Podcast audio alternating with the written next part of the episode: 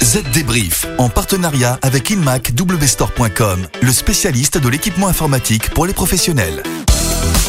Bonjour à tous, c'est David, de retour pour un nouvel épisode du Z Débrief, le podcast de la transformation numérique. À mes côtés, toujours présente et souriante, Estelle, bonjour. Bonjour tout le monde, je suis très contente d'être là. Alors cette semaine, c'est la semaine de l'année pour vous, David. Pourquoi ? Eh bien parce que Apple vient de dévoiler sa nouvelle gamme d'iPhone, l'iPhone douze, de quoi vous enthousiasmer ? C'est vrai que j'attends ça depuis un moment. Au menu du Z Débrief aussi, les formations pour les vendeurs et magasiniers pour préparer la période de fête avec un casque de réalité virtuelle. C'est la tendance du moment. On parlera aussi d'une nouvelle crypto-monnaie lancée en Chine par le gouvernement à l'occasion d'une loterie, mais aussi de l'explosion de la vente de P C portables cette année en raison de la Covid et du télétravail. Enfin, il sera question justement côté télétravail des bons conseils de Satya Nadella, le P D G de Microsoft. Allez, le Z Débrief, c'est parti. Les dernières infos. Alors David, dites-nous tous sur les annonces de la firme à la pomme concernant le nouvel iPhone, baptisé comme c'est original, iPhone douze. Normal, puisqu'il vient après le onze. Bref, alors quatre nouveaux modèles vont faire leur apparition sur le marché. L'iPhone douze, l'iPhone douze mini, l'iPhone douze Pro et l'iPhone douze Pro Max. Et quels sont les changements par rapport à l'iPhone onze ? Eh bien tous ces modèles ont un nouveau design plus carré, qui rappelle l'iPhone cinq. Ils ont aussi la cinq G, un écran O L E D et de meilleurs appareils photo.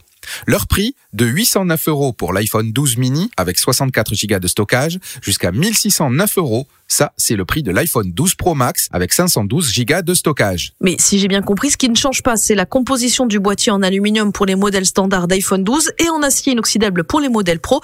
L'iPhone douze est aussi toujours doté d'un système de recharge sans fil. Oui, mais Apple ajoute une nouvelle fonction, MagSafe. Elle utilise des aimants pour maintenir le chargeur sans fil en place, ce qui garantit du coup une meilleure recharge. Enfin, et ça je suis sûr que vous en êtes ravis David, le nouveau processeur A quatorze Bionic installé sur cette nouvelle gamme doit permettre d'accroître les performances de jeux vidéo.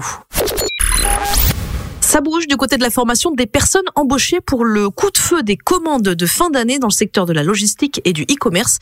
La formation en réalité virtuelle a le vent en poupe et on va voir pourquoi. Amazon ou FedEx embauchent à tour de bras en ce moment. Des sociétés qui auraient tout intérêt à utiliser des formations avec casque de réalité virtuelle, dit Derek Belk, le P D G de Striver, une entreprise spécialisée dans ce type de formation. Ce type de formation permettrait de former les salariés dans un environnement sûr, sans risque ni conséquence. Effectivement, en réalité virtuelle, personne ne fait tomber réellement un paquet sur les pieds de son voisin. Ces informations permettraient aussi un apprentissage plus rapide et plus efficace grâce à l'environnement immersif et interactif, à la différence des cours magistraux PowerPoint qui prennent plus de temps et du coup plus d'argent. Enfin, autre avantage, ces formations basées sur la réalité virtuelle peuvent se faire n'importe n'importe où, n'importe quand et à n'importe quelle échelle. Une flexibilité à toute épreuve bien appréciable en ces temps de pandémie, David. Un bémol cependant, ce type de formation serait mieux adapté aux activités sans mouvement important ou rapide. Tout simplement parce que notre cerveau devient confus lorsqu'il perçoit du mouvement dans le casque mais que le corps reste statique.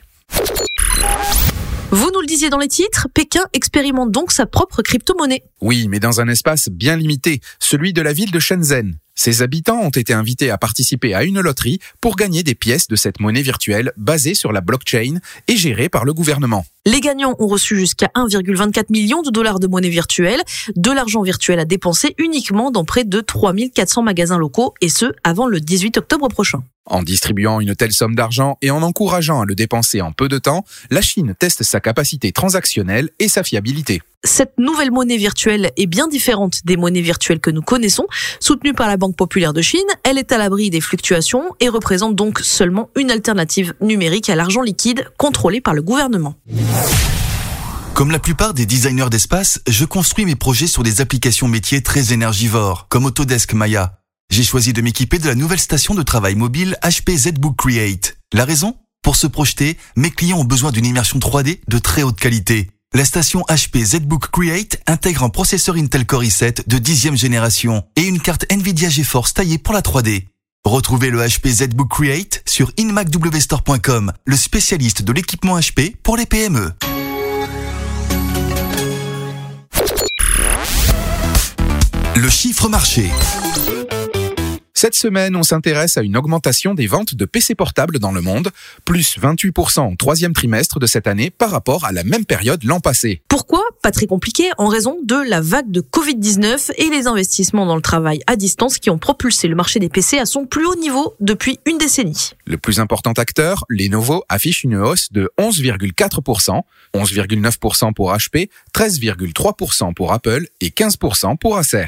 Certains comme Dell ont vu par contre leurs ventes baisser par rapport à l'an passé. La société d'analyse Canalys estime que les critères qui ont été retenus pour l'achat de ces ordinateurs portables sont la mobilité, la connectivité, la durée de vie des batteries, ainsi que la qualité de l'affichage et du son. Ça peut toujours être utile.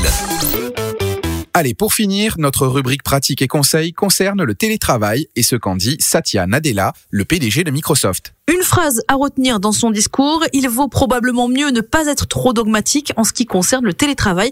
Pas question donc de faire du tout ou rien, il faut être pragmatique. Le dirigeant de Microsoft liste les enjeux à prendre en compte pour que le travail à distance rime avec efficacité.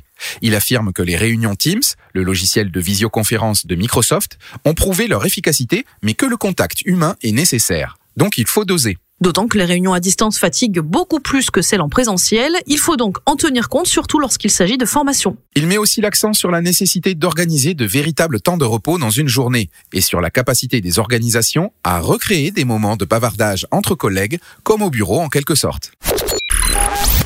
Voilà, vous savez tout des dernières infos. On se retrouve du coup la semaine prochaine pour un nouvel épisode du Z Débrief. N'oubliez pas, si vous aimez ce podcast, faites-le savoir. Laissez-nous un commentaire sur votre application préférée comme Apple Podcast ou Podcast Addict. Vous pouvez aussi nous faire des retours directement sur le site z d net point f r. À la semaine prochaine. Bye bye. Z Débrief, en partenariat avec Inmac Wstore point com, le spécialiste de l'équipement informatique pour les professionnels.